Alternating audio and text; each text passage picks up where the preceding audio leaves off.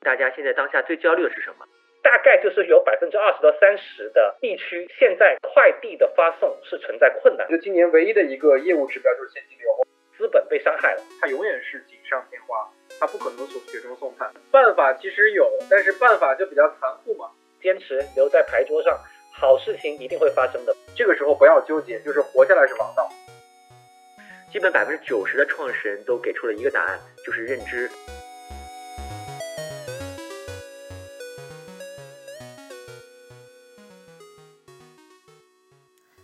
大家好，欢迎来到大牌小局，我是 CBN Data 舒白。今天是二零二零年四月九日，上海日新增病例两万家，我们公司也全员居家办公接近一个月了。清明前夕，我们临时决定组织一系列特别的直播对话，邀请创业者和投资人一起聊聊新消费品牌如何应对眼下这波疫情，并以一个更好的姿态应对未来可能的不确定性。这次我们公司硬帆科技的总裁王阳杨总亲自上阵担任主播，也邀请到了两位重磅嘉宾做客直播间。一位是非常有名的早期项目投资人黄海老师，他也是非常火热的商业播客节目《风投圈》的主播。另外一位是一名非常年轻九五后的创业者，他的品牌已经成功拿下七轮融资，也就是新锐设计师品牌 Bossy 的创始人刘光耀先生。以下为本期对谈的直播内容实录。给大家介绍一下，我们现在这个光耀是在杭州，黄岩老师呢在北京，我身处上海，我现在正在一个这个漩涡的中心哈。那其实我们的公司其实在三月十四号开始就已经正式居家办公了，已经马上一个月了啊。可能对于我们来说，又再将再一次面临这个在二零二零年之后的一次如何实现高效线上办公啊落地项目，持续推进企业经营进展的这样一个挑战。那其实我也想问问说，二位哈，你们在这一次虽然说你们现在不身处上海这样一个中心，但是我相信你们的业务或者你们的所投企业可能多多少少都有相应的关联。那比如说我们知道这个光耀 Bossy 作为一个新时代的一个年轻的设计师品牌，一直以来是线上线下都有布局，在我们上海的淮海路建了一个这个非常大的旗舰店。我特别想了解，就是现在 Bossy 在这样一个疫情之下，这个旗舰店现在运营情况是一个。如何的应对措施，包含着这些员工哈，你们将如何实现一些线上的组织管理的模式呢？谢谢杨总。然后我想先说一下这个结论吧。目前其实上海的疫情对我们整个上海线下的影响是非常大的，尤其是我们最大的这个旗舰店，两千平的旗舰店，在这个淮海中路上，其实去年刚开。那么这两到三个月，呃，坦白讲，其实不管营业或者是这个闭店的状况，其实生意基本上是没有了。那我们要面临的两个问题，第一个问题就是说刚才讲的这个人员安置的问题。其实我们也思考过，对于这个上海的我们的员工，其实这个疫情也是很突如其来的。大家呢过去的表现非常好，然后呢，我们也相信说，等疫情这个解锁之后，大家还是可以给公司做更多贡献。所以，我们并没有说给大家做任何这个直接的一些调整，其实就是居家办公了。居家办公呢，这段时间因为不能上班，所以作为店员呢，我觉得可以去呃参与到很多产品资料的学习，做一些这个呃内部的培训。包括我们在研究说有没有可能大家在家里面练习一下这个未来有可能进行电波的这种呃商业模式，所以我觉得这段时间呢，我们给员工的一个主题就是去学习啊，去培训，当然是一种自我培训。包括我们也呃要求大家参加一些线上的会议，保持一个比较积极的工作状态。我觉得这个是目前我们能做的最呃最好的事情啊。但至于说，比如说我们要把整个上海的这个门店的店员的这个团队，我们要做大的调整，不管是薪酬调整还是说编制调整，我觉得目前还为时尚早，还是一个我们觉得这块的成本，坦白讲，不是一个最大的成本，实际上还是说这个门店的租金，这是一个比较硬的成本。但这个成本，坦白讲呢，其实我们也只能是说这个呃扛一扛，熬一熬，我们还只能相信说可能两到三个月，或者快一点的话，五月份的时候，整个上海能慢慢恢复起来。所以对于上海的门店，我觉得就是我们在组织上做了一些。这个呃内部培训的一些策略，另外一块业务上，我们也在积极跟物业沟通，看大家能不能一起分担一下这个费用。其他的能做的东西其实比较有限。对，我在昨天啊，其实也在跟我这个我，因为我们企业身处上海市静安区，在跟这个静安区的一些这个企业家在座谈，大家都提到了，其实现在政府呢也在出一些这个纾困政策啊。那这个这一轮呢，可能跟二零二零年还有点不一样。这一轮首先是面向的是小微企业。那我不知道现在这个 Bossy 其实是不是应该算是中型企业了，或者中大型企业？中大型谈不上，但是其实小微企业的这个纾困政策对 Bossy 的坦白说，帮助是比较有限的。我们可能还是需要依靠自己的这个呃过去积累的资金，包括目前我们的其他渠道的一些这个利润，来去供养目前这个线下的一个亏损。那刚才其实光耀提到了这个 Bossy 现在可能也没有办法去这个这个逆行，只能说是我们在修炼内功啊，这个包含着说可能我们更高的去提波，提高我们一些类似于像电波这样的一些这个指标维度。那我想问问这个黄海老师哈，其实您投的企业是这个覆盖整个消费品赛道非常多的品类，然后我相信也一定绕不开像当下上海这样一个疫情的中心哈。那我想知道就是您关注到或您投的这些企业当中，现在有哪些应对措施呢？呃，我先说一下现在的一个情况吧，哈，就是说，呃，因为消费企业大家都知道哈，主要是分线上和线下两个核心的板块，对吧？那我们比较容易理解的，就其实线下。这个板块肯定是受的影响很大，而且不仅是上海，因为其实在上海这样的一个全国的经济中心，遭遭到疫情的时候，其实它会对其他地区也会有很大的影响啊。第一个是一些零散的外溢，第二个是对于各个呃消费者，他们都会有一些信心，还有对于呃疫情的一个惧怕，这也是人之常情。所以在不同的城市都会出现人流减少的这么一个情况。当然在线下的企业里面有一种类型的呃企业相对受的影响会比较少啊，这个类型呢就是所谓的刚需民生这样的这样的一个类型，呃，例如说呃生鲜啊，例如说呃快餐啊，或者例如说对于上海人民或者对于很多的不同的城市，尤其是一线城市的消费者来说，咖啡。啊，这些品类其实是一些偏向于民生刚需的品类，就每天都要消费的这些品类相对来说是好的。如果是更偏向于品牌型的，对吧？网红型的，网红在这个地方并不是一个贬义词哈。其实我认为网红是一个吸引流量的很好的一个方式，对吧？但是在现在的疫情下面，这个类型的企业线下的话就会受到比较大的一个影响。那第二个部分就是关于呃线上，其实这次的疫情，我认为真正跟以前最核心的区别。并不是在于对线下的影响，因为这个每一波疫情其实对线下的影响都是类似的。但是这一波疫情对线上的电商品牌来来说，有一个是以前没有遭遇到的一个困难，这个困难就是快递和物流在这一次的疫情当中受到了极大的一个打击，是因为快递和物流中间大家也都看新闻了嘛，对吧？它会传播一些疫情的风险，所以导致了很多地方不能去。啊，收货啊，不仅是上海，还有很多其他的一些呃区域。那我们现在看到的情况就是，对于线上的公司来说，就它主要的渠道在线上来发货的话，它的影响基本上在百分之二十到三十。百分之二十到三十的意思呢，就是说大概就是有百分之二十到三十的地区现在快递的发送是存在困难的。百分之二十到三十的地区，所以这个影响我认为就会比之前要大很多。因为之前大家都觉得疫情对线上的消费品公司来说是一个利好，尤其是二零年那一波疫情，二零年 Q 一大家都是在家办公的，但我记得当时特别印象深刻，二零年 Q 二开始，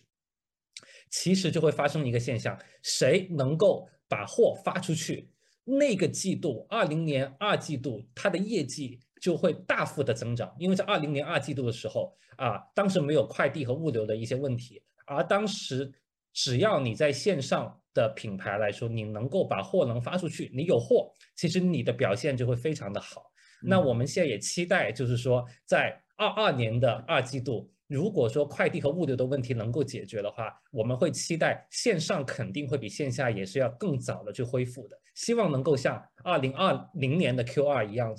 形成一个 V 型的一个反转的这么一个情况，但目前来看，线上线下不同程度都会受到挺大的一个伤害。嗯，您说的这一点我非常有感触哈。这个我给您举两个例子，就是这是真实发生的哈。第一个例子是我们这个在做数字增长服务的一个战略的合作伙伴，他前两天创始人我们在联系，就是他在上海有一个仓，然后呢，他这个仓当中压了很多的这个。呃，货品这个货品呢是 for 今天他在这个流量直播种草给到达人的这些很多的品，包含着接下来需要从物流仓发给消费者用户的品。因为马上六幺八也来了，其实很多企业也在备战这个进入四月份之后哈，基本上就开始进入到六幺八大促的这个周期了。他当时非常焦虑，因为如果是说我们现在这个物流的这个整体的这个配送的实现要能够要需要 delay 到到四月底或者是五月，那这个对他来说是非常。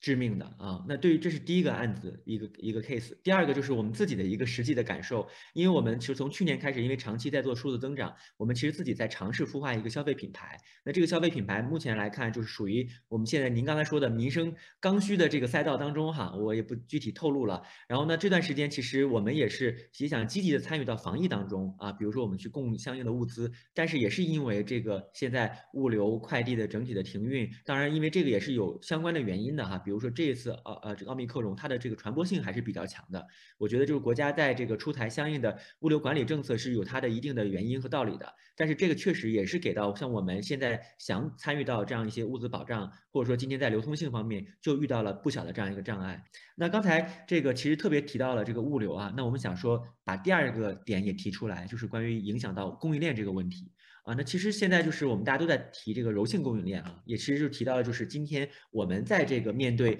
这个供应链或者是在供给侧和需求侧需求发生变化的时候，我们的弹性。那我也想先请这个光耀来聊一聊，说那在这一轮的这个经济调整过程当中哈，包含着有这样一个疫情的影响，咱们现在在供应链上面做了哪些应对的措施呢？呃，刚才那个黄海老师讲这个快递物流的问题，我觉得是一个非常非常大的一个变量。跟二零二零年相比，它的影响一个是对于线上渠道直接造成刚才百分之二十到三十的一个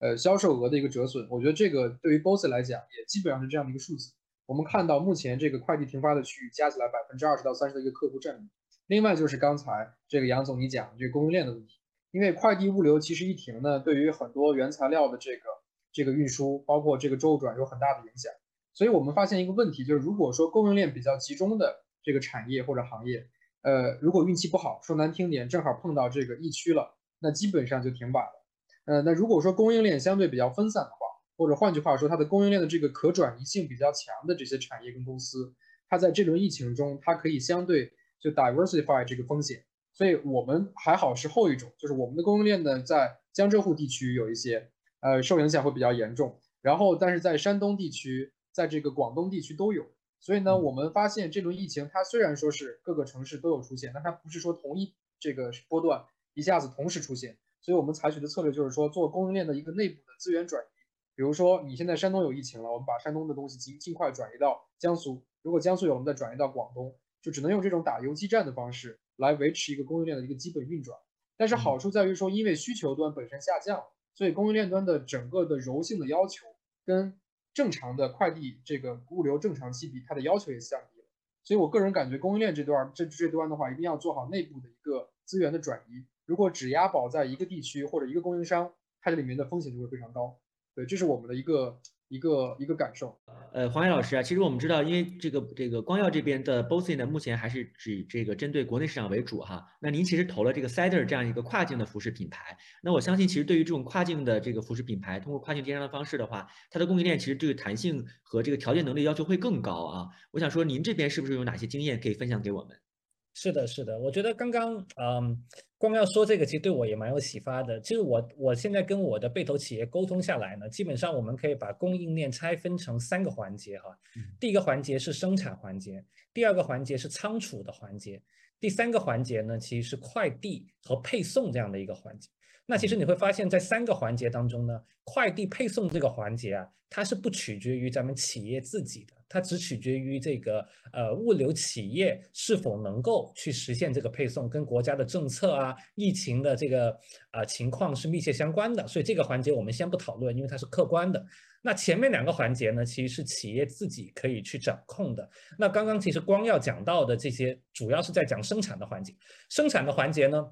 很重要的一点是关于这个品类本身。在中国啊，有一些品类啊，它的生产资源是比较丰富的。就光耀他们所在这个衣服这个品类呢，我认为就属于这种资源比较丰富的品类。生产的资源呢是可以跨地区灵活一点的去调配，对吧？这样的这个地区的工厂不行，我可以调配到别的地区。那在这种品类当中呢，企业的反应如果比较灵活，它的反应速度比较快呢，是能够最大化的去降低这个影响的。但也有一些品类呢，我们知道它的对于呃，合作的工厂的要求相对比较高，工艺上、流程上的要求比较高，那所以它可以选择的工厂不会那么多，它有可能，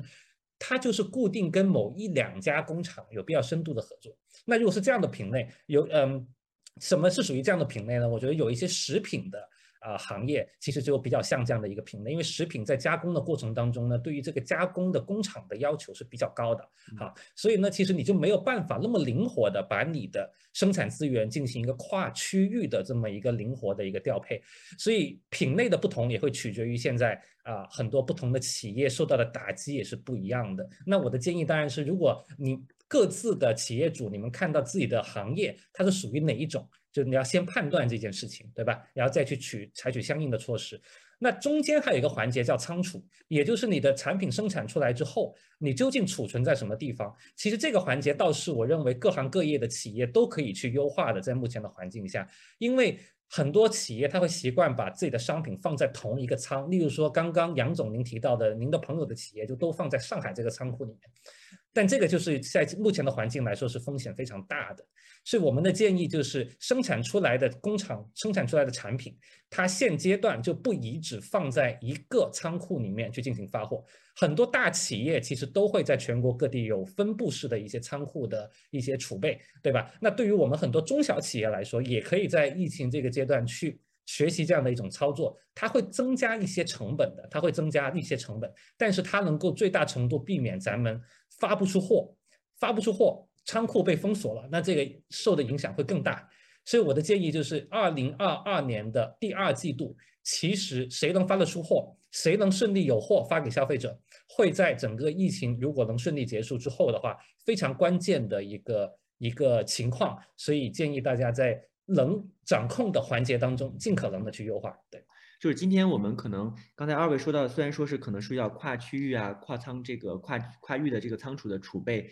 但它其实不是一个短期只解决我们当下疫情的这个困难问题，应该是今天对于我们的很多企业主或者决策者来说，它需要有一个中长期的预判，就是今天你的仓储物流、你的生产环节是不是应该进行一个多样式的分布。啊，因为这个疫情，现在看到我们的疫情不断的这个病毒毒株在变种，它可能会有一波又一波。那可能今天如果作为一个后疫情时代经济下的一个前提来看的话，我们需要在我们的决策当中把这样一个风险系数纳入进去，纳入到我们的决策因子当中。嗯，在四这个四月头的时候给全员发了一封信，然后是第一句话这么说的，就是这个我们的 Q 一呢，其实是在这样一种特殊的方式下，啊，在这个又突然爆发的奥密克戎的疫情当中，就这么结束了。啊，其实我也挺想问问这个二位哈，我们都会关注我们的这个财务报表啊。那我们每一年的这个年度的经营指标，还有包含着我们的季度的，其实都会在这个呃大家的日常经营管理当中是非常重要的考量维度。那我也想问问说，光耀啊，就是您作为一个企业的一线的这个企业主，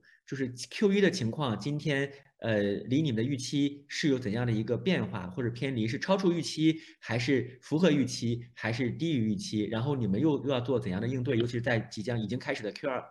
嗯，呃，其实呃，首先我觉得肯定是略低于预期的，因为在那个二零二零年、二零二一年底的时候，我们的一个判断是说，觉得这个疫情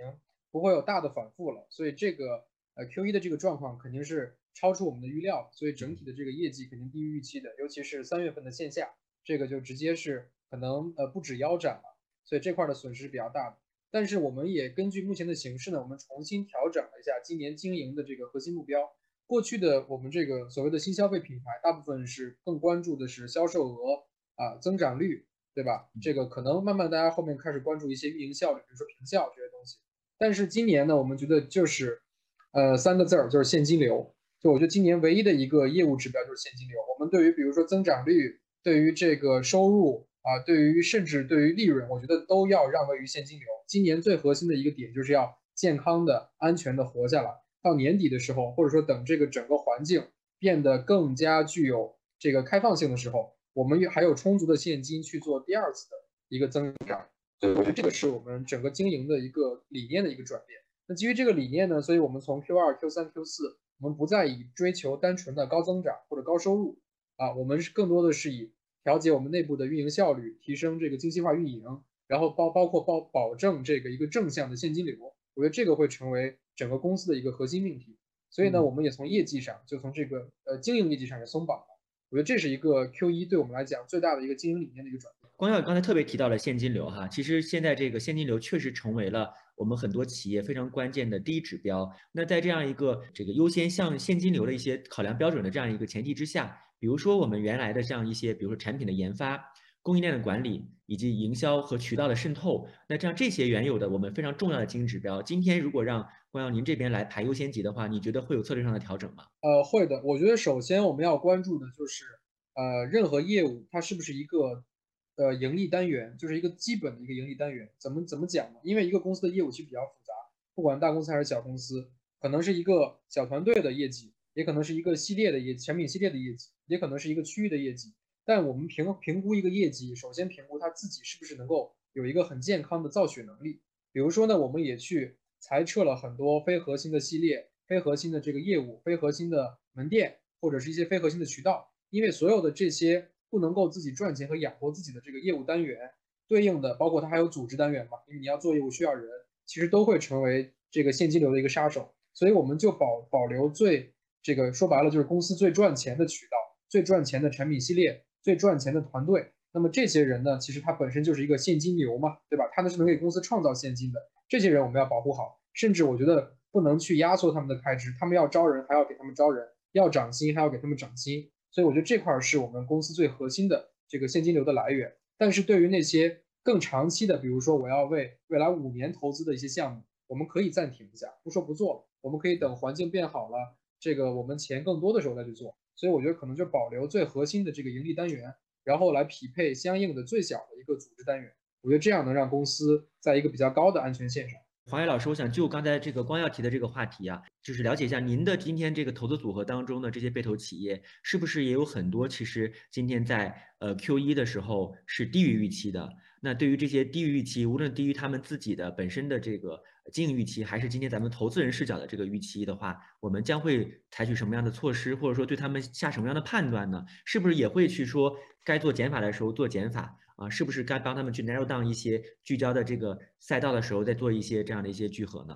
呃，我觉得我投的企业呢，相对来说可能是光耀大概像两年前左右的状态吧，就可能是我投的企业可能是 A 轮或者以前，因为光耀现在到 B、C 轮了嘛，所以其实在整个发展的过程当中呢，这一类型的企业确实从客观来说啊，越早的企业，它的这个呃脆弱性就越高，它就越脆弱，因为其实。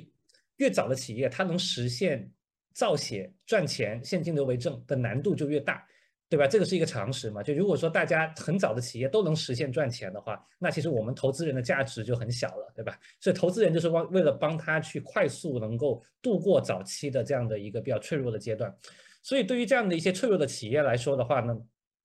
他们啊有好有不好吧。我先说好的地方，好的地方呢，就是在疫情之下呢。其实你越小的企业呢，你的固定支出就越少，因为企业的支出会分成两个部分，一个部分呢是你呃为了做业务你所去采取的很多的一些呃支出，例如说你去拓展门店，例如说你在抖音上去进行广告投放，这个是你为了业务拓展和业务增长去做的一些支出，还有一部分支出呢是刚性硬性的支出，也就是你的人员啊、房租啊这些方面，无论你有没有业务，你都要支出。对于小企业来说，它的好处是说，它的刚性支出是比较少的。哪怕我因为疫情的影响，我在上海这个企业我是线下的，那我在上海在线下，那我肯定是一分钱收入都没有了。在过去一个月，那在这个情况下，我的刚性支出还相对比较少，所以我可以等到疫情过后，我再慢慢发展。那如果说是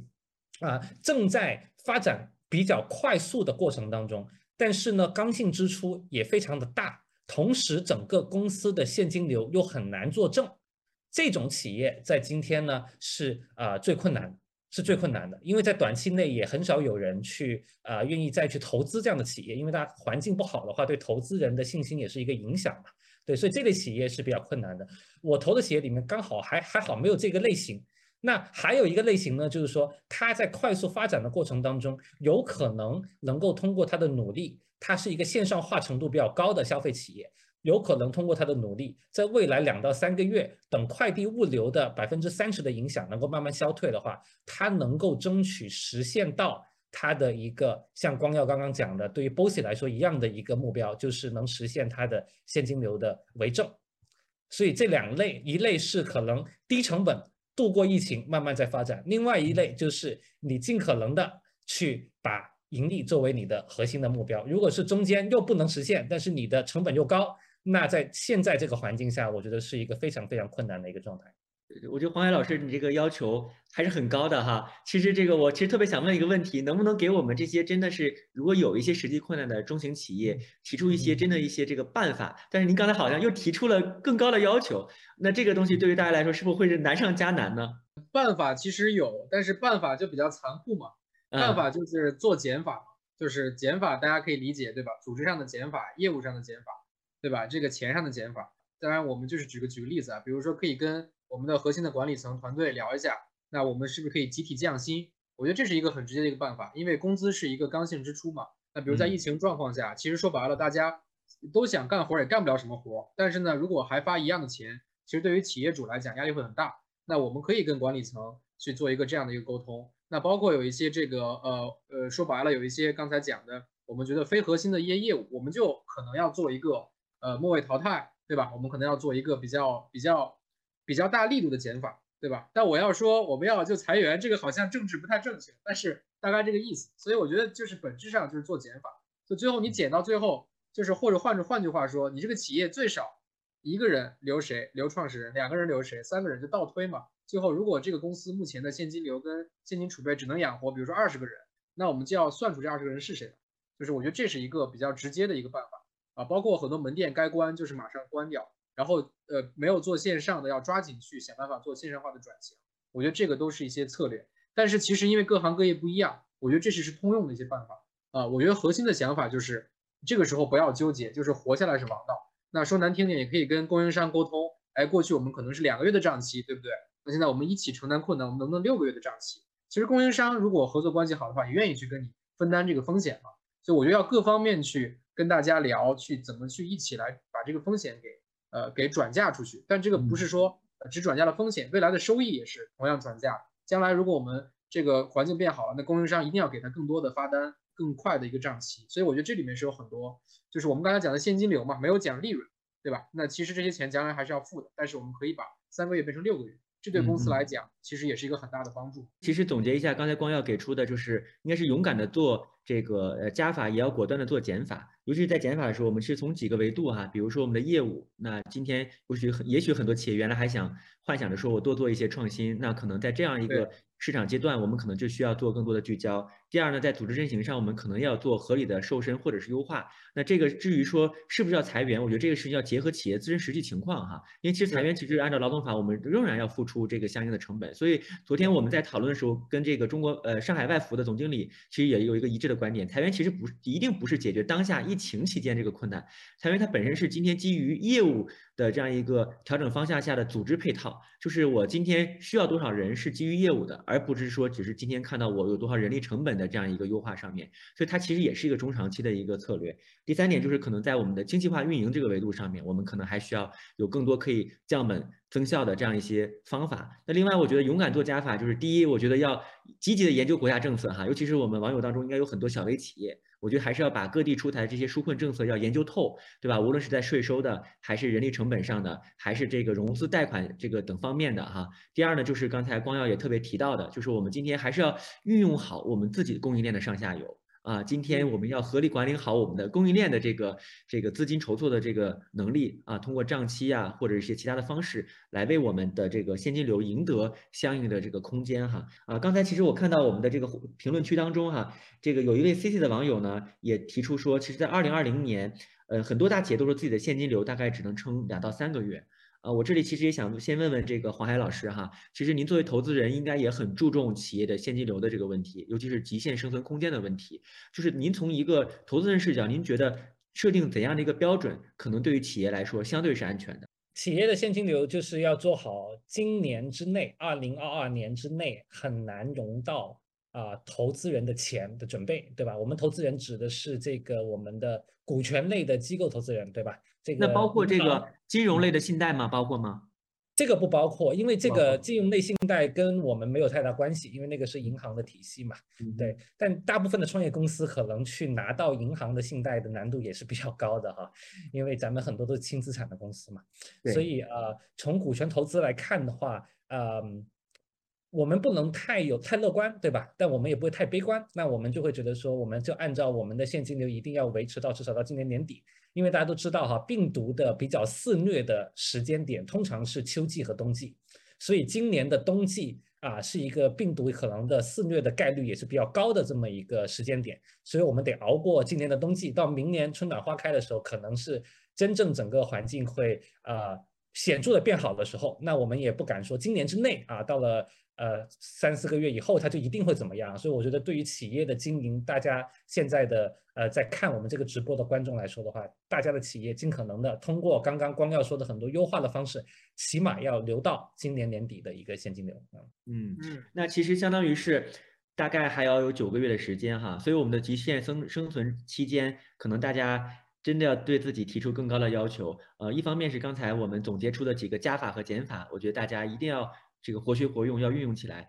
第二呢，就是刚才其实黄岩老师说这件事情，因为是抛除我们股权投资的这笔资金来看的哈，但是呢，我仍然呼吁大家哈，也不要放弃，因为我觉得这个虽然说，呃，一会儿我们会聊到关于资本的这个态度哈，虽然我们现在有所收紧，或大家也在观望，但我仍然相信，比如说黄海老师，您作为投资人，有好的项目一定绝对不会错失良机的，对吧？所以呢。关键是还是要打修炼我们自己的内功哈。那第一趴呢，我们也聊了聊，就是通过这一次疫情为引子哈，我们聊了一些现在对当下的企业受到的这个影响。其实确实，今天无论是从这个组织，还是到产品供应链，还是到我们整体的现金流等等不同的维度，我们的很多企业多多少少都受到了影响啊。呃就包含着像我们光耀 BOSS，其实从我们这些年的经营数据来看，还仍然是不错的。但是越好的企业，我也认为它今年有可能受到影响的基本盘是更大的。所以这是为什么刚才我们会说中小型企业和小小微企业和中型企业，甚至大型企业，今年可能同样都会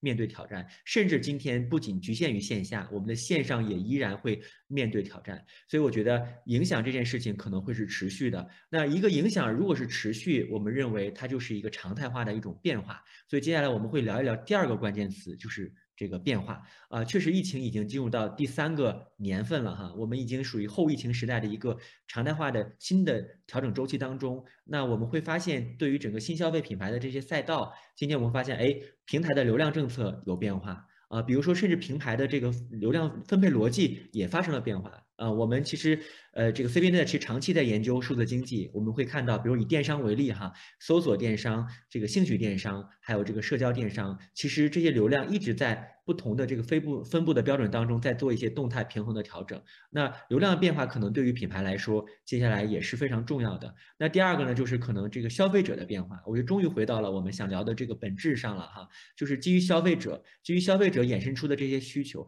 到底哪些是真需求？到底哪些是伪需求啊？比如说这一次疫情期间突然爆发出的一些物资上的需求，它又能又将能持续多久？在这过程当中，是不是呢又能催生出一些可能捕捉到这些新需求的一些新的消费品牌？我觉得这个可能也是值得我们去探讨的。那第三点变化就是，今天我们的很多品牌都需要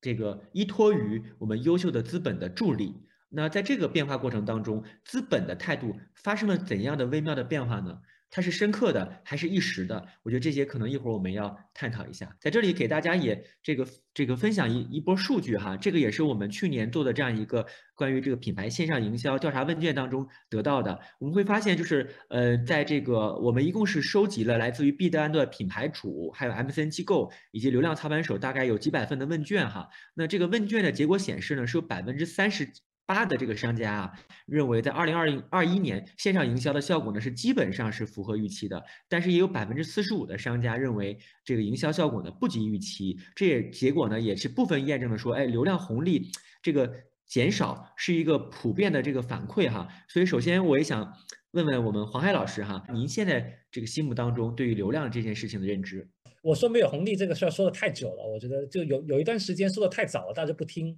对，就是我二零二零年的上半年就开始说没有红利了，但是那个二零二零年的下半年整个投资还是非常的火热哈，一直持续到二零二一年的下半年才冷却下来哈。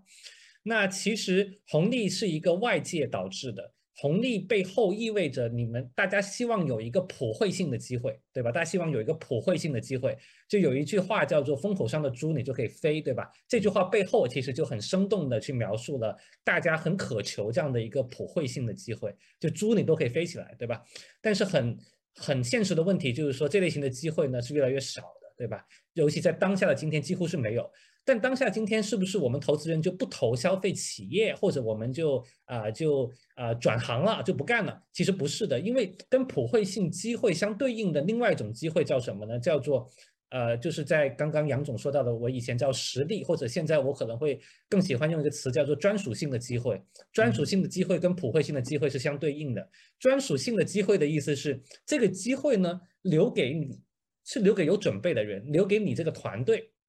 那怎么样才能专抓住专属性的机会？很多人都会问我这个问题。这个问题答案也非常简单。这个问题答案呢，我先用一句话来概括，就是，呃，我们不仅要向外看，我们还要向内看。什么叫向外看也要向内看呢？向外看，你看的是市场机会，你看的是行业的趋势；向内看，你看的是什么？你看的是你这个团队和这个创始人自己的兴趣、偏好、你的激情、你的能力，还有你的啊资源。这些叫做向内看，对吧？因为我发现跟大部分的呃创业者在交流的时候啊，他们思考的问题和关注的问题都是向外看，对吧？我要怎么抓外面的这个抖音，还是哪个渠道，还是哪个方式，哪个流量，这都属于向外看。但我发现比较少的团队啊，他会善于向内看。但善于向内看的团队呢，我会发现在啊现在的这个情况下，它的持续性和它的呃这个。呃，业务的健康程度通常都会比较高，为什么呢？是因为他善于向内看的话呢，他就比较好能够找到他内部和外部的那个连接点呢。就是说，现在的机会通常来说，它不是一个普惠性的机会嘛？我刚刚说，它是专属于那种你的团队资源、能力和组织刚好就很适合做这个行业、这个品类，你就能发挥出你的战斗力特别强。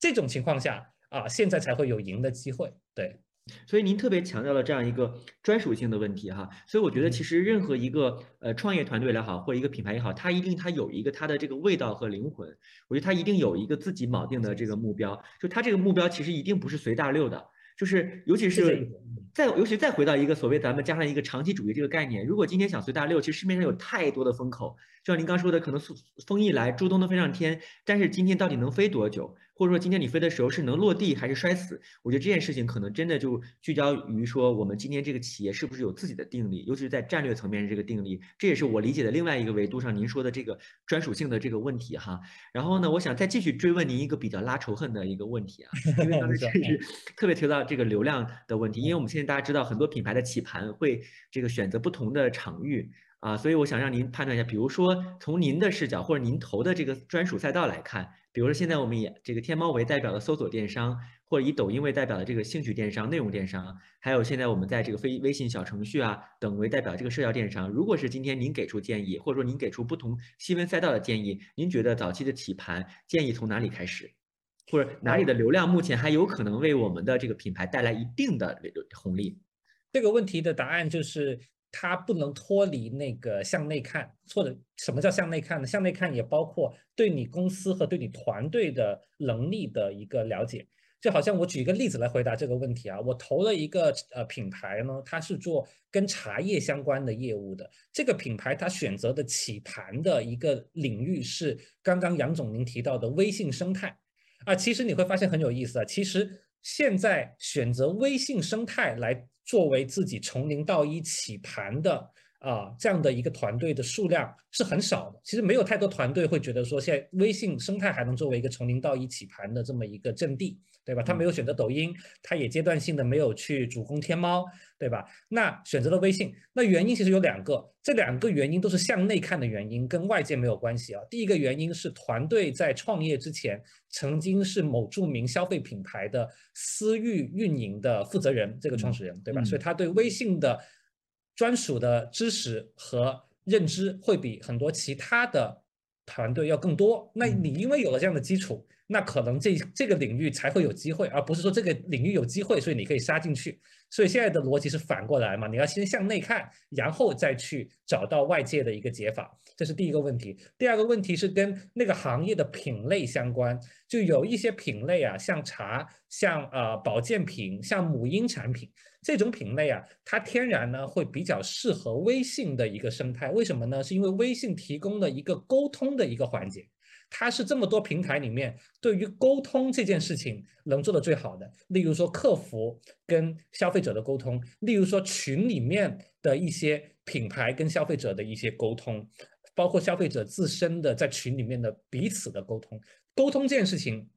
对于很多品类来说并不重要，因为对于很多品类来说并不需要那么多的沟通，它就可以做这个消费决策。但对于某些品类而言的话，沟通这个环节对于消费者的决策是非常重要的一个环节，它甚至逃不开。这些有一些消费决策当中必须要先沟通才能买，所以呢，对于这类型的品类而言，啊，微信又是一个比较适合的这么一个场景。所以，我我的对你的问题的回答就是说，第一，结合自身能力。第二，结合品类的特性，然后你再去选择。黄老师的观点，其实我用一个词概括，其实是匹配度。呃，第一个匹配度就是今天你团队的能力模型，今天匹配哪一个场域的操盘的这个呃能力。第二个匹配度就是今天我们一个细分品类或一个细分赛道，它本身的属性与消费者消费行为之间的这样一个适配度的问题，这也是今天我们选择渠道和品类的问题啊。所以我觉得这两个非常非常重要，因为我自己有体感，因为我们在做新品牌孵化的时候，我们曾经就会觉得，哎，我首先我的我的第一个视角是我先盯着 GMV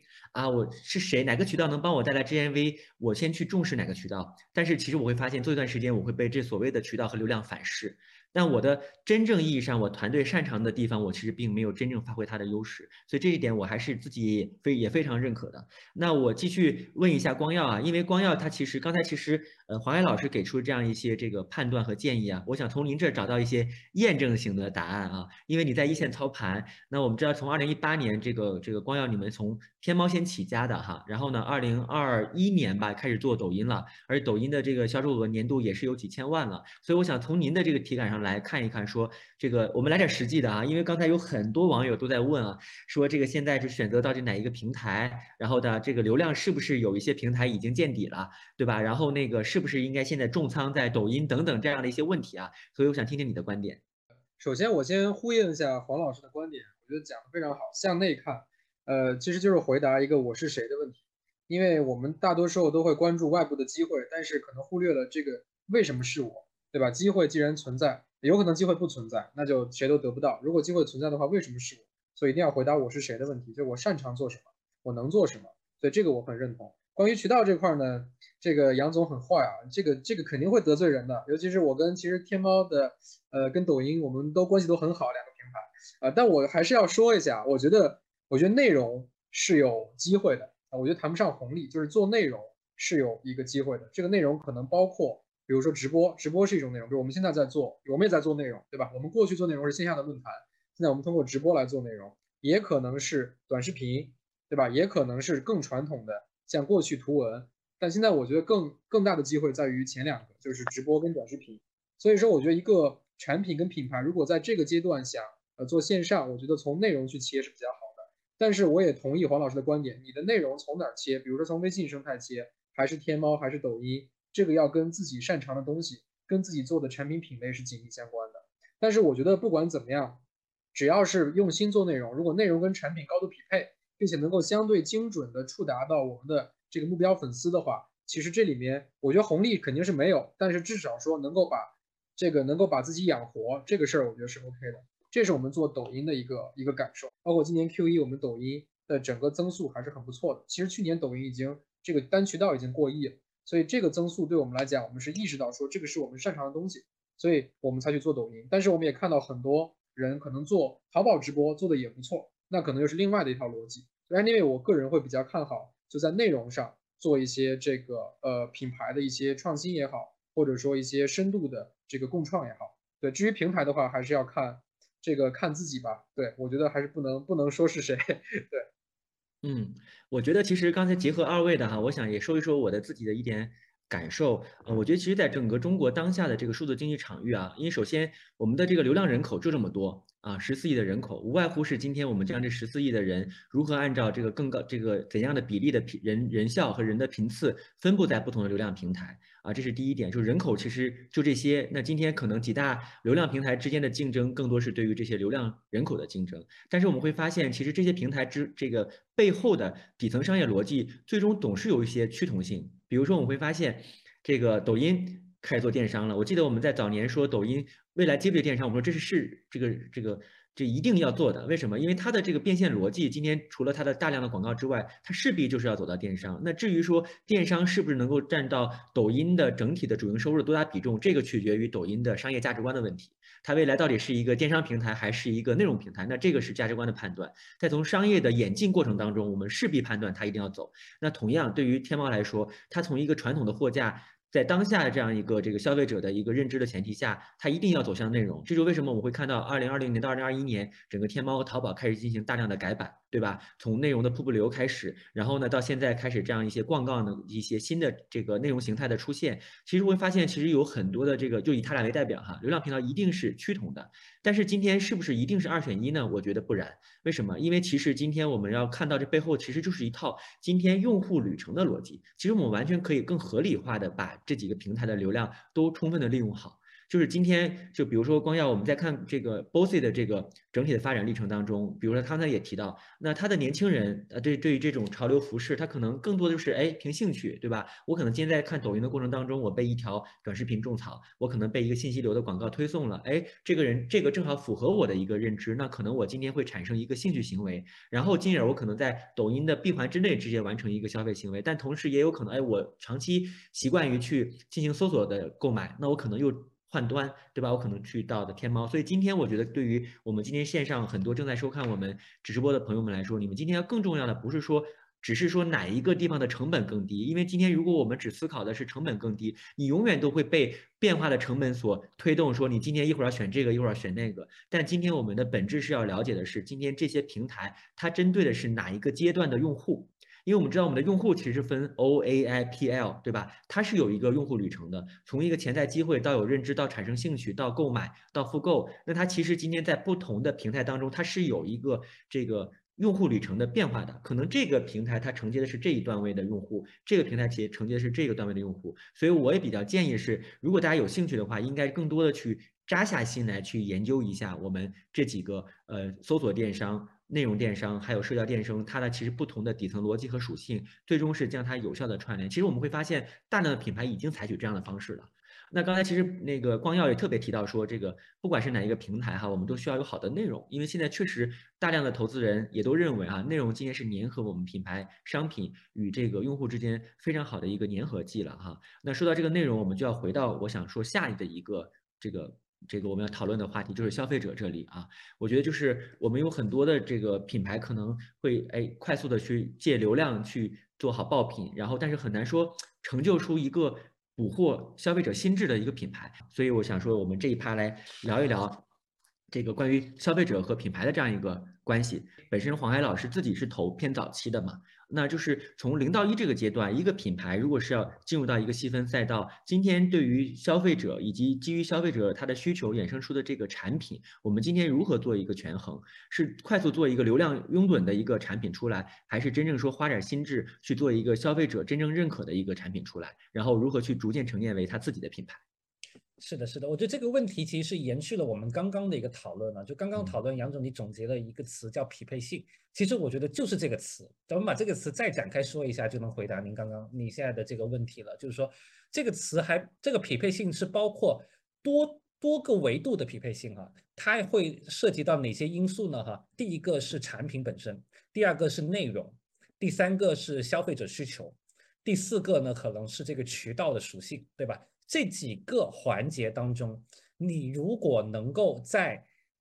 没有人做过的一种组合当中提供出来了这样的一个整体的方案，这个方案是基于某个渠道，你对某个产品进行了一定创新。并且用一种内容形式把它很好的表达出来，而这样的一个表达，它是符合消费者某种需求的。你看这里面的环节挺多的，所以这里面的创新就在于说，其实你能提供这么一个组合出来，这个组合是以前没有人提供过的。例如说，没有人在抖音上用光耀的方式去卖一个潮流的服装啊，对吧？你就把不同的啊环节，你都给到消费者一个创新，而这个创新刚好就是符合抖音上这个消费者的需求的。那假设你能把这个组合都能串起来，其实我我会很讲究的是这个这个怎么串起来的问题，或这个匹配性怎么样能很好的把它做出来。而这个难度就在于说，它不再像是以前的一个单点的思维。以前的单点思维就是说，哎，淘宝有红利，我们就拼命抓淘宝红利；抖音有红利，一八年的时候、一九年的时候，我们就拼命抓抖音。那以前都是单点思维啊，大家发现这都是单点思维。其实你把一个点打破了，那你就可以。现在更多的是一个呃串联和匹配的一个思维。串联跟匹配的思维要求我们每一个公司要把不同的。呃，环节价值链上不同的环节，就大概可能包括我刚刚说的那几个环节吧。我认为比较重要的那四个环节，你能够在每个环节上都能都能跑通，你能跑把这个链条串成一个环，那这个闭环能实现，那我认为你的从零到一就实现了。嗯嗯嗯，我想问一下光耀哈，就你们在二零一八年刚创业的初期啊，对于这个问题，当时你是怎么思考和布局的？就是从哪切入的呢？呃，这个我还是要高度。高度赞扬一下黄海老师啊，这个讲的其实是我之前的一个，也跟投资人讲的一个小的理论，就是我觉得品牌的创新不是做呃商业模式的颠覆，因为你本身品牌这个行业，消费品这个行业已经很传统，它做的是生产要素的再组合，就是刚才讲的几个点我也记了啊，产品、内容、消费者、渠道，对吧？包括这个供应链的模式等等这些，其实在每一个环节上，一个品牌它能够选择的。东西是很多的，大家可以假定，比如说你的产品定位啊、渠道模式，然后供应链的这个组织方式等等这一切吧。每个环节上如果有，比如说五到十种选择，那么你最终选择出来的这个组合的可能性是五到十的五到十次方啊，其实不用很多，五的五次方就已经很多了。所以我觉得这里面一个品牌就是还是回到最开始的原点，就是到底我最核心的这个价值是什么。我要满足最核心的消费者的最核心的价值需求是什么？围绕这个核心需求，我来做外延。所以我个人感觉是，呃，冷启动一定是内核越小，外延越大，就是你的那个需求越准、越精确。比如说我们最早就是做 unisex 无性别，对吧？我们面对的人群就是学生。那大学生他想买好看的衣服，又没有足够的消费力，也没有针对他们的服务的品牌。大家一想到大学生或者学校，就想到校服，校服天然就是无性别的。所以无性别这件事儿跟大学生就非常匹配，又是有一个情侣的场景。所以说，呃，我我觉得就是要回到原点，我们最开始的原点就是我自己就是大学生创业，所以我懂的人也只有大学生，那我就服务这帮人，然后我找一帮大学生给其他大学生做衣服，然后我们再来去匹配。大学生在哪儿呢？他在抖音上，他在小红书上，在哔哩哔哩上，对吧？大学生会去哪儿逛逛商场呢？我们再把渠道给组织出来。大学生喜欢什么品质的衣服？什么价位的衣服，我们再把供应链给组织出来啊，就是我们通过这个原点把外延给慢慢展开，我觉得这个是一个就是最清晰的路径。然后这里面难点在于说要落地嘛，所以我觉得品牌，嗯，我不不不觉得好的品牌是要做颠覆性的创新，它一定是生产要素的再组合。所以我个人感觉也是回到那个，我们到底要服务谁，服务他们的什么价值，这个问题只要被回答，那么其他所有的问题都会就迎刃而解。嗯，所以二位给出了一个观点啊，就是今天我们在零到一期间做一个品牌，首先是对现有的生产要素的一个再组合，同时呢，其实我们今天可能我结合前面这个我们几轮的对谈当中，大家就是一定要还要找到差异化和匹配度的问题。那其实 Bossy 其实在发展过程当中，你的这个用户应该是也是发生过变化的啊。我觉得从最开始这种相当于潮流城市，因为做潮流品牌嘛，到慢慢可能也会扩张到一些。这个三四线的城市哈，就你的这个用户的这个人群和结构，其实也在发生的变化。那你今天如何去针对不同的用户去构建不同的这样一个消费场景啊？这件事情是怎么做到的？呃，我觉得就是呃这个词儿有点俗，但是是非常好用的，就是换位思考，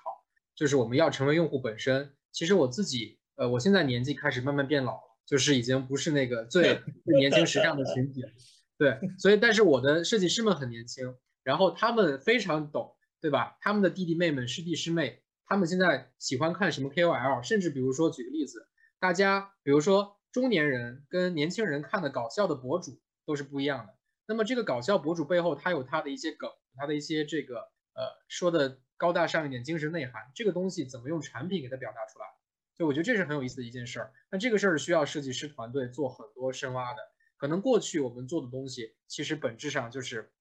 我们把我们自己看到的东西表达出来。我觉得这就是本质。所以我们去做的时候，就是用户思维、换位思考。我们是用户，我们会干嘛？那这个情景，这个然后这个情景只要模拟出来，我们就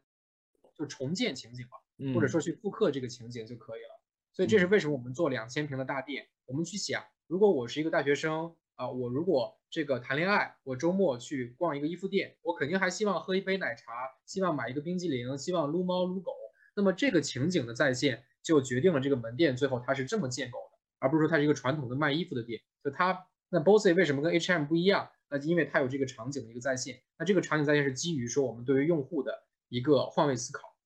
嗯，然后呢，我想说，我心中一个问题啊，包含着这个。我相信我们的网友们也会有一个问题，就刚才提到这个方法论，那换位思考，我们如何做到换位思考？有哪些具体的方式或方法吗？比如说，今天你对于你的用户或者消费者的洞察是如何实现的？这件事情有没有一些在技术层面的一些措施可以给到我们一些建议？我觉得可以给两个短平快的方法。第一就是你招那样的人，就是这是最直接的，就是你要想服务这个消费者，你就招这个消费者，不管他做什么样的 function。他可以可能是做财务和人力的，也可能是做设计跟产品的，都可以。我觉得这是第一是最直接的。第二就是一定要去跟这样的人，就是作为创始人和管理层，一定要去跟他们直接直接接触，一定要去跟他们聊天儿，要跟他们，甚至有必要你可以吃饭，对吧？请他们看电影，你要跟他们聊，跟他们玩儿，去去做剧本杀，玩密室逃脱，就是大家要去一线去感受消费者，否则你坐在办公室。你做过客服吗？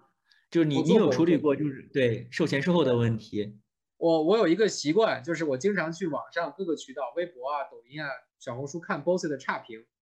然后我看到差评之后，我现在就是很兴奋，因为我觉得这个大家还愿意给我们发差评，证明就是对这个品牌是没有放弃你们，嗯，没有放弃我们。但这个差评其实我们就会去跟他聊，哎，我们第一是要道歉解决问题，第二就是我们想知道就这个过程是什么样子，我们哪儿做错，那我们也知道哪儿做对了。所以我我自己会的一个习惯就是去看各种各样关于 Boss 的评论。不管是淘宝、天猫的，还是抖音的、小红书的，所以差评基本上我们都会第一时间，我可能发现的比我们同事还要略早一点点，然后我就跟我们同事讲，我们同事就会一起帮我去跟进。我再加一点哈，不是打广告哈，我觉得大家也是可以请我们这种专业的数据增长的服务机构哈，因为我们确实有专业的咨询和这个数字增长的服务链路。那我觉得这种基于大数据的这种精准的洞察，其实也能够帮助我们企业去提升我们这个决策效率啊。那同样，我想问一下，对黄海老师，就是像您投了这个三顿半嘛，我们知道其实从早期就跟着他开始。那我想知道，像三顿半这样的品牌，它从早期走到现在，对吧？它的消费者的结构是不是发生了变化？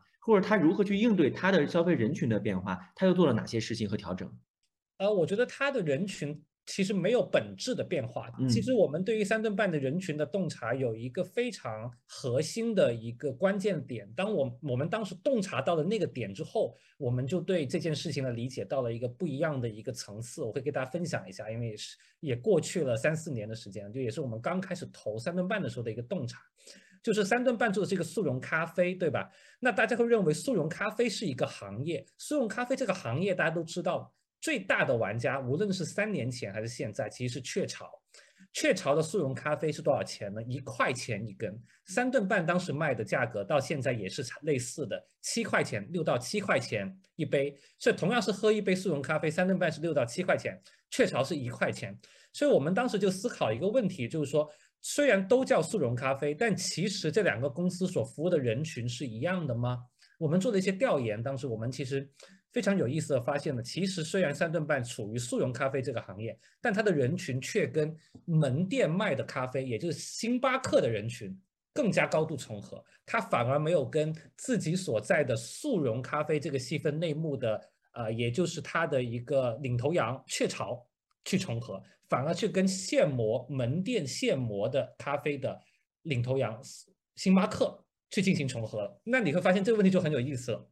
它就符合我们刚刚聊的生产要素的再组合。你服务的是星巴克人群，在不方便喝到星巴克时候的，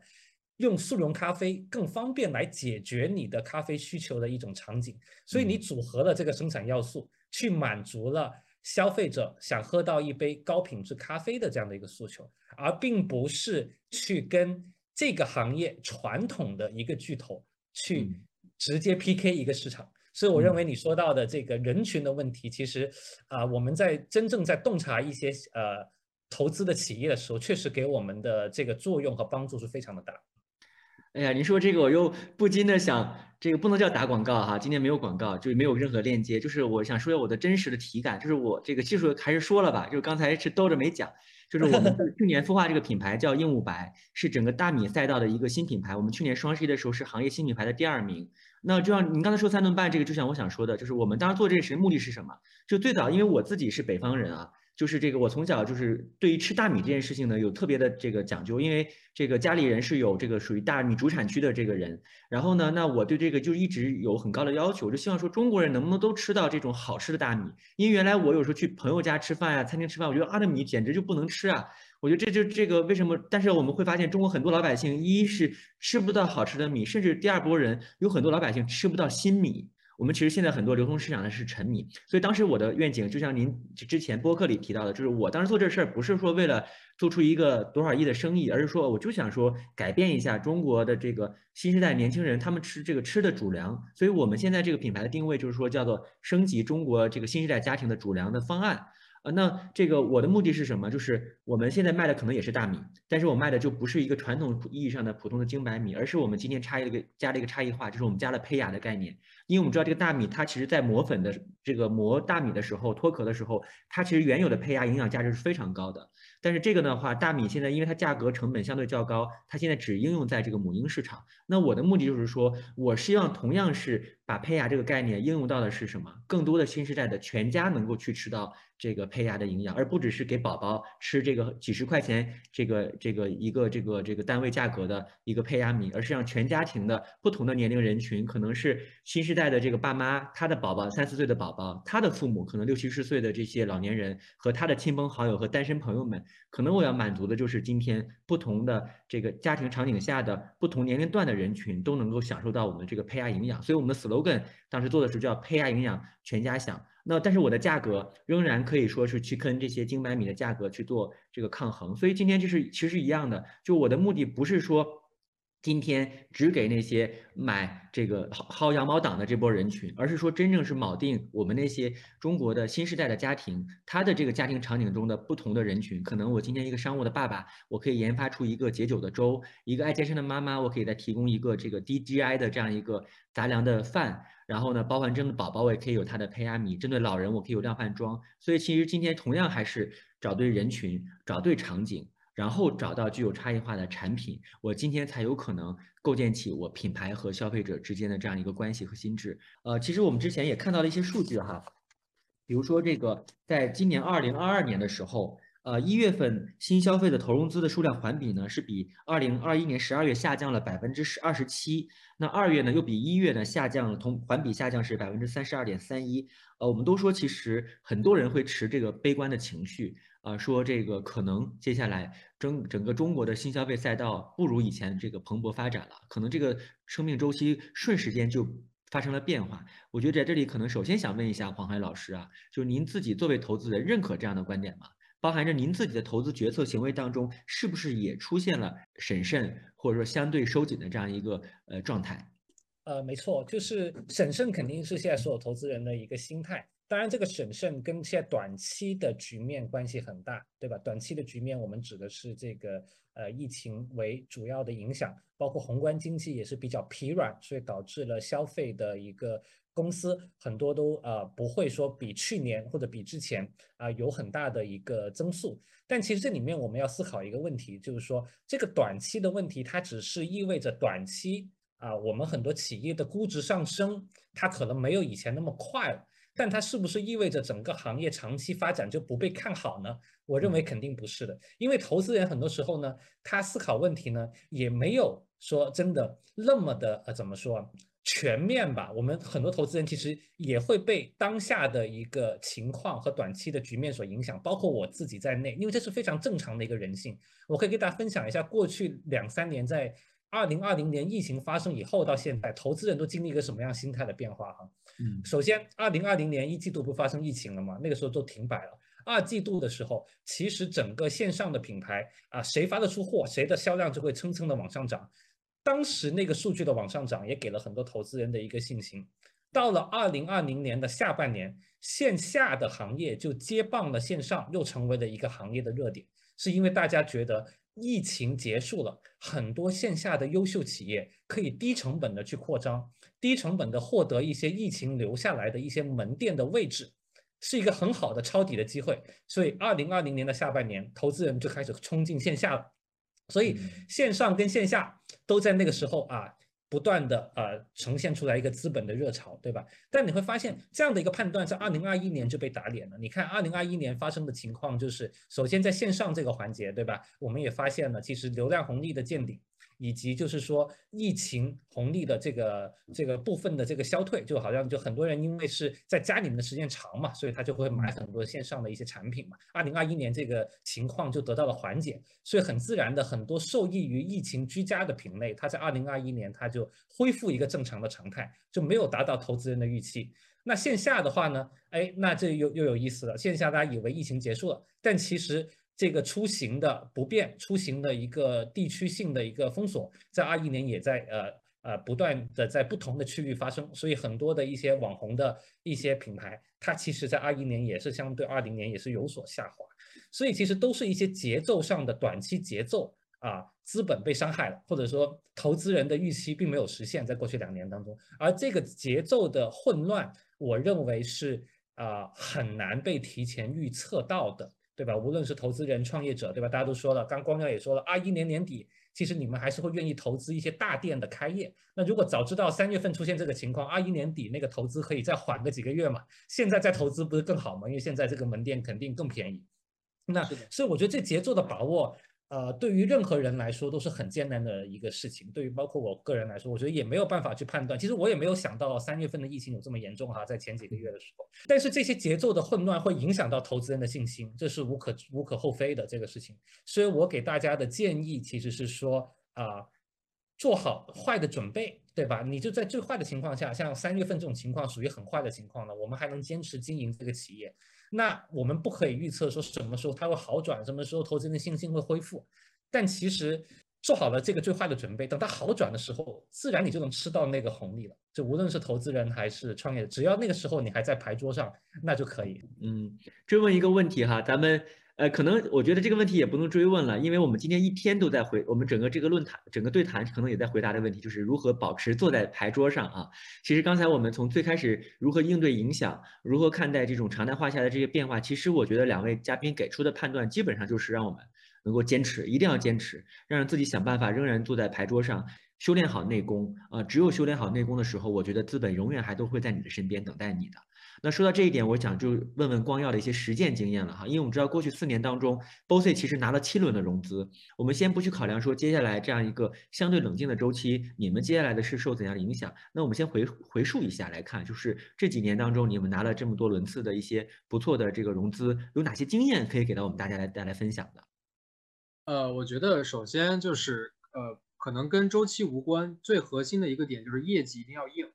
啊，我觉得这个是所有呃可能项目的一个共性，就是如果业绩不够硬的话，换句话说，你的数据、业务数据、财务数据呃不是那么呃 solid 的话，其实在讲故事，因为我们是个消费品嘛，你讲的故事再宏大，其实也比较困难。所以我觉得首先是要把业务做好啊。然后我个人对资本的看法，我觉得是一个，它永远是锦上添花，它不可能所雪中送炭。这个虽然黄海老师也在啊，这个，但是我还是要在站在创业者的角度讲一句。我觉得对资本的，我们的创业者应该持的态度，应该是把它当做一个锦上添花，一个加速自己发展和提高整个资金安全边界的这个事情，而不能把资本当做是一个我们呃不可或缺的一个要素。实际上，我们去看伟大的消费品品牌，国外的呃耐克、优衣库，国内的像海底捞啊，还有很多这个农夫山泉。那说实话，可能在整个成长过程中也没有过很多融资。或者换句话说，只有在二级市场做融资。那今天的好处在于一级市场给了我们这样的一个加速发展的机会，但这个不能成为让我们呃畸形成长的一个理由。就是我们看到很多新消费品牌，包括我们自己，会出现一种巨婴的状况，就是好像融了很多钱，融了几个亿，然后估值几十个亿，然后销售额也有这个十个亿，但实际上这个企业的运营水平、管理水平、品牌心智、用户忠诚度。那根本就跟这个价值不匹配。所以这种巨婴呢，它会在比如说现在浪潮退去的情况下，会体现出自己，呃，它无法独立行行走，更不要说奔跑了。所以我觉得可能，呃，今天的这个主题特别好，就是象征吧。所以我觉得我们自己要去伪存真，就是要把资本的这些光环和呃这个包括是这个这个加持给拿掉，看那这家公司本身做的怎么样。那就这点上来讲，我觉得 Bossy 跟他目前的这个融资的呃阶段是不匹配的。我觉得 Bossy 做的还远远不够，它仅仅是一个成立三四年的一个非常初期的一个小公司。但尽管他拿了很多钱，但是我认为大部分钱被浪费掉了。所以这也是包括刚才华华老师讲的，比如说大店的我们的开法，我们这种激进的线下的打法，说的直白一点，这就是当年钱多，对吧？脑子就不清醒。那只有在人只有在穷的时候是最清醒。所以我觉得现在呢，我们也没有那么有钱了，环境也很差，我们反而更冷静、更清醒的去服务用户，做好产品。所以我个人感觉对资本的态度应该是要谨慎和这个就谨慎乐观吧。我觉得锦上添花做得好了，一定有人抢着投的。那如果做得不好，就算我们。呃，天花乱坠，讲的故事再好，创始人魅力再大，其实呃，我觉得很难长期为继。所以我个人感觉，还是要守好自己的一亩三分地，然后做一个农民，而不是说做一个呃这个做一个资本家。我觉得这是可能我个人的最近的一些想法。对，我我觉得这个是体现了我们这个 Z 时代的智慧的光辉啊。就是我觉得光耀刚才这个讲的非常好。而且其实还在偷偷的，在我跟黄老师对谈的时候，还在我们的评论区给到我们这个呃网友福利哈，有在回复。但其实光耀，我其实也想追问一个问题啊，就是我们会发现，其实有很多的新品牌在拿融资的时候，他有他有的时候他的创始人或他的团队会更 focus 在说关注我的 PS 能拿到多少，对吧？我等你的估值能推到多少？我想问一下光耀，在你的这个三四年的创业过程当中，你有过这样的 moment 吗？包含着你，其实你这三四年做了将近七轮的融资，你有被资本推动着说，为了要更高的估值，或者说今天在上市 IPO 这件事情上的一些目标，推动着你去被迫做一些融资吗？还是说很多是来自于你内生的一个原动力，或者说内生自身发展需求？我想听听你的这个真实的想法啊。嗯，真实，我说的也很实在啊，因为我是这个第一次做创业，然后融资这件事儿，我觉得肯定在这个过程中被投资人骗过。啊，就肯定是就是说，哎，你这个这个你这个值这么多钱，对吧？PUA 我，然后把估值压得很低，肯定有这种状况，也肯定有说，哎，我觉得这个我们的公司被高估的情况都会有。那其实我觉得拉长远来看，呃，PS 也好，P 也好，就我们往往是用一个很短的维度去看这件事儿，比一轮或者一年或者三年。但是我觉得说实在，一个消费品品牌，我觉得至少要做五十年。我们拿五十年来看。那五十年中的某一年的某一轮的融资，PS 是二还是三，这个事儿重要吗？我觉得可能不是很重要。这个企业如果能做大，作为创始人，作为管理团队，他一定会功成名就的。那个时候他身身价可能几十个亿、几百个亿，其实没有差别。那过了一些一定的这个，大家其实有一个亿以上，我觉得都已经很有钱、很有钱了，在中国。所以我觉得其实没有差别，大家不用去纠结于 PSP。更重要的是，五十年之后你还在不在？二十年之后还在不在？活到那个时候，其实就刚才黄老师讲，包括今天我们讲，就在牌桌上，你活到那个时候，你就是就是就是赢家啊，根本跟你的股权的，甚至跟股权占比都没有那么大的关系。你百分之二十五和百分之三十，我不觉得有根本的差别，只要你控制这家企业就可以了。所以我个人感觉，可能我们要用个更长的时间维度去看，就是看估值、看融资、看资本。如果五十年的一个维度来看的话，那么这一轮的胜负得失根本就不重要。那我们还是要把企业给健康的运营下去，我觉得这个是最关键。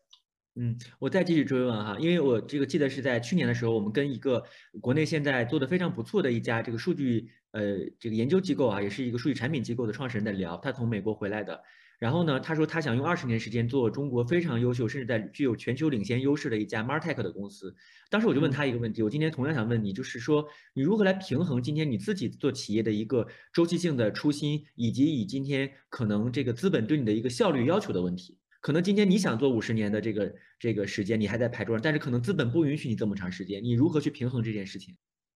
我觉得要跟资本达成一个长期愿景的一个共识，就是说，呃，even 你想让我们三到五年上市，但是并不是说我按照三到五年上市这个目标做，我就可以做到三到五年上市。换句话说，你呃有的时候你是要声东击西的，就是否则的话会南辕北辙。什么概念？我如果瞄瞄着。做五十年的企业去做，有可能我真的最后三到五年是可以上市的。但如果我三到五年按照上市这个方向做，可能最后结果就是上市之后解锁期还没过呢，这个股价就已经跌的，对吧？跌的不成人样了。这都是很有可能的事情。所以我感觉，就长期愿景跟短期的成就是不矛盾的。就比如说，我的目标是世界冠军，但是可能我在这个目标的过程中，呃，过了三年拿到了一个省的冠军。那这个省的冠军的时候，可能已经跟投资人可以共享很多喜悦跟回报了。但是我们不能说我们的目标就是一个省冠军，那最后我们可能只能拿到一个县的冠军。所以我个人感觉就是长远的愿景跟短期的成就不矛盾。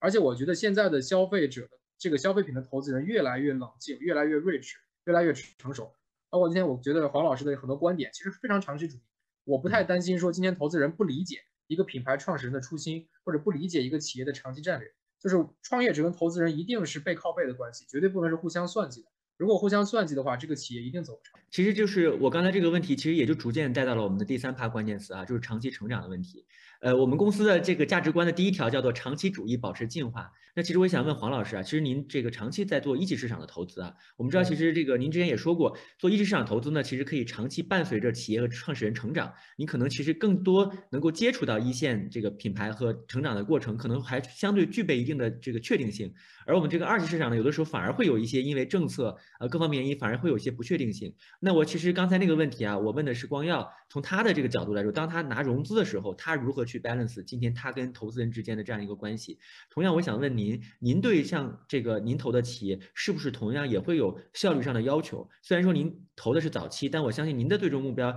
除了说这个品牌和它的长期发展之外，可能这样，比如说 IPO 这件事情，也是一个检验我们的投资效率、投资成果以及企业发展成果的一个阶段性的标准哈。所以我想听听您的观点是什么？呃，我觉得我们对于回报的时间的理解，它会介乎于二级市场投资人还有创始人中间。什么意思哈？你看，因为他随时都可以卖出，只是他愿不愿意去做这个动作而已。这个市场是允许他随时去做这个卖出动作的。而像光耀这样的呃品牌创始人的话，他们对企业的一个呃估计有可能在十年以上，对吧？因为你要做一个伟大的企业，对吧？你可能十年、二十年是很正常的一个时间。那我们一级市场的投资人。对于这个时间维度的一个判断是在这两者中间，我们的判断大概在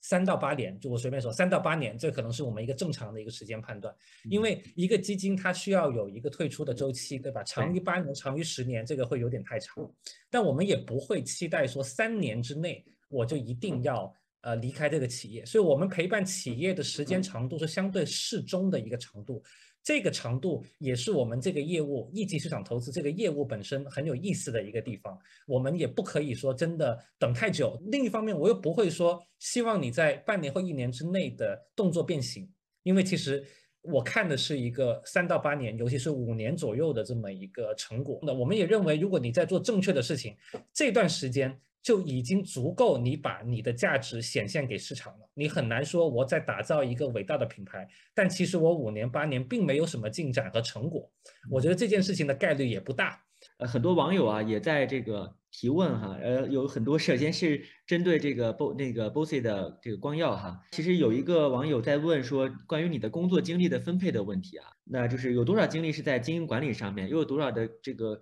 这个精力是放到一些这个用户的洞察上面，还有一些未来战略的布局上面。我觉得目前在疫情情况下，我最核心的精力还是放在日常的运营的业务的运营跟呃日常的管理当中，就是其实我们每天有很多的。呃，销售跟运营的工作要做好，这是最最最主要的，可能占到百分之四十到五十，然后剩下的百分之五十里面，可能有百分之三十左右要放在管理上，那对组织跟团队要一个非常紧密的一个把控，不管是招聘啊，还是说这个呃员工关系啊，还是组织文化等等这些，当然最后的百分之二十是要相对来讲要放空自己，就是可能要关注宏观的形势，关注企业的战略，关注品牌的一些长期的建设。就这个百分之二十的这个 buffer，这个冗余的时间还是要有，否则的话，可能每天陷入到太多的细节当中，自己就就可能没有更好的大局观。对，这是我个人的一个精力分配，在疫情期间。嗯嗯，我我非常认可哈，就是其实我觉得就是刚才你特别提到后面这百分之二十，我觉得是很必要的。就是我还记得，呃，我有有我是去年啊，去年的时候呢，当时这个。呃，端午假期我去了趟西昌，当时特别想去看那个卫星发射。回来路上在飞机上呢看了那个电影，就是夺冠，就讲中国女排的。然后其中呢有一个段子，就是这个这个这个巩俐饰演的郎平啊，跟陈忠和他俩有一个对话，就说这个呃杯子为什么能装水，是因为杯子是空的。所以我觉得这个其实对于很多这个创始人来说是很重要的，就是今天我们必须要留出一定的比例来说，让自己能够有一种。这个放空的空间，这个放空其实属一方面是要清空自己所有的一些杂乱的思绪，另一方面这个空间是来装其实更多需要你补充的一个认知。所以我觉得我们每一个创始人可能都需要寻求一种入定的感觉，我觉得这可能是一种哲学修为了哈。然后呢，这个呃去年的时候呢，我们当时做这个增长力大调查嘛，然后我实地去采这个访谈了大概有二三十位创始人，我当时问大家一个问题，我说你们大家现在当下最焦虑的是什么？基本百分之九十的创始人都给出了一个答案，就是认知。他焦虑的是什么？就是担心创始人自己认知边界的有限，去限制住了企业的发展。我觉得这个其实也是我自己作为一家企业的一号位，我可能也会有的焦虑。所以想请教一下黄海老师，因为黄海老师呢是这个。呃，很多知识这个付费课程的这个这个呃这个主理人哈，包含着您的这个播客，其实讲了很多对于行业的宏观的一些观察、微观的运作等等。我想说，今天你能给出我们这个今天的收听我们直播的这些网友们哪些建议？就比如说，今天我们如果真的是想，我作为一个呃企业的一号位也好，或者作为一个企业的管理者也好，我今天想拓宽认知，有哪些方法吗？感谢感谢，我其实。呃，因为没有做过一个消费企业的一号位哈，虽然我讲了很多这方面的事情，但因为我是个投资人的角色，所以更多是一个观察的角色，所以我可能只能讲我自己。因为投资人的成长跟呃那个呃创业者的成长还会有一些不一样哈，我尝试讲一些共通的东西。那我觉得现在的呃企业的经营呢，或者说我们投资人去认知这个商业世界哈，其实我觉得是一个 T 字形的。T 就是那个英文字母 T 哈，就是说有一段时间我在个人成长过程中，我特别讲究我的知识的深度，所以有一段时间我在挖深我的知识，我读了很多专业书籍，我读了很多品牌零售相关的各种各样的古今中外的一些书籍，在那段时间我会发现我的深度有了成长，但其实你会发现呢。世界的变化太快了，光是这种深度的这种成长呢，其实它也不一定足够，因为它会有一个弊端在于说，当你在专业领域的深度太深的时候啊，你有时会不够 open-minded，就你有时会不够于打开你的这个这个认知，去接受一些跟你的这个所谓的你的认知不一致的东西，而且你因为有了深度之后，你会觉得自己是一个专家，所以你对这个事物的认知一定是正正确的，但这件事情是很危险。所以其实，在呃深度的同时呢，它要补一个宽度，或者它要补一个开放的心态啊。这个开放的心态呢，就是说，无论你是对这个行业本身有多了解，咱们也去多了解一下别的行业怎么做的，咱们也去了解一下其他领域在发生什么样的事情，或者说类似的模式但不完全一样的啊其他的企业在做什么事情。保持这个好奇心，保持这个开放，再加上在专业领域里面精益求精去挖深，我觉得这两者的结合可能是一个比较好的状态。那我觉得今天其实呃非常感谢哈，因为我们两位嘉宾，一位是我们这个新消费品牌的这个操盘手，一位呢是投了这么多成功的新消费品牌的投资人。我觉得大家其实都花了很长的时间，为我们今天在这样一个经济周期当中，在这样一个新的一轮的疫情背景之下。我们企业面对的问题如何去应对，给出了很多的发展建议啊。无论是说今天我们如何更加科学的去看待这种影响，还是更加谨慎的、客观的去分辨这些变化啊，然后还是说今天我们能够更多的去聚焦在消费者本身。品牌发展的本质上面，构建出一个能够真正跨越周期的这个品牌，我觉得都给出了很多的有价值的、有意义的这样一些建议。那最后呢，因为时间关系哈，今天我们其实聊的，我觉得还是还可以继续的聊啊，但是我觉得可以呃再留出更多的话题。我很期待，其实再有机会，我能够跟光耀和黄海老师，我们再次有机会一起聊一聊。下一次我们可以聊一些别的话题啊。我因为我觉得二位呃是具备智慧的。我今年给我的管理团队。呃，送了一句话，我说希望在二零二二年，我们大家都能够与智者同行。所以今天呢，我在这样一个直播间当中，我觉得我很有收获。呃，真的，我觉得我自己是能够尝试着与二位智者同行哈，跟上二位的脚步。那我想在这个今天直播的最后呢，也请二位呃分别用一句话吧，送给我们今天这个收看的这个网友们，或者也送给我们正在创业或者在发展期的这些新消费的品牌们。我先来呗，对，反正很简单嘛，对，很直接的，也是我们这次的讨论当中一直在提的，就是坚持留在牌桌上，好事情一定会发生的，不会一直往往坏的变差，但可能在变好之前还会再变差一段时间，所以坚持留在牌桌上。嗯，我就送送大家六个字儿吧，然后上次也是那个分享的时候也说过，呃，这是我特别喜欢的一部书的名字，叫做《太阳照常升起》，这是海明威写的书。我觉得对，就是这六个字儿，我觉得就跟黄老师的观点一样，我觉得太阳早晚会升起，它一定会照常升起的。好的，那如果是我今天来给各位送一句话，首先第一句啊，我今天作为主持人，我可以要两句话。第一句就是刚才我说那句话，我希望大家在这个年度能够与智者同行。那第二句话，我认为是呃，乱世出英雄。啊，其实我们现在面对这样一个周期，其实是一种带引号的乱世啊，而且它是一个周期性的。但是正是因为这样的乱世，才真正有可能会创造很多出，创造出很多你曾经意想不到的机会。当然也会有很多意想不到的挑战。但是当你能够战胜这些挑战，当你能够抓住这些机会的时候，我们就真正的去实现了跨越周期、长期进化。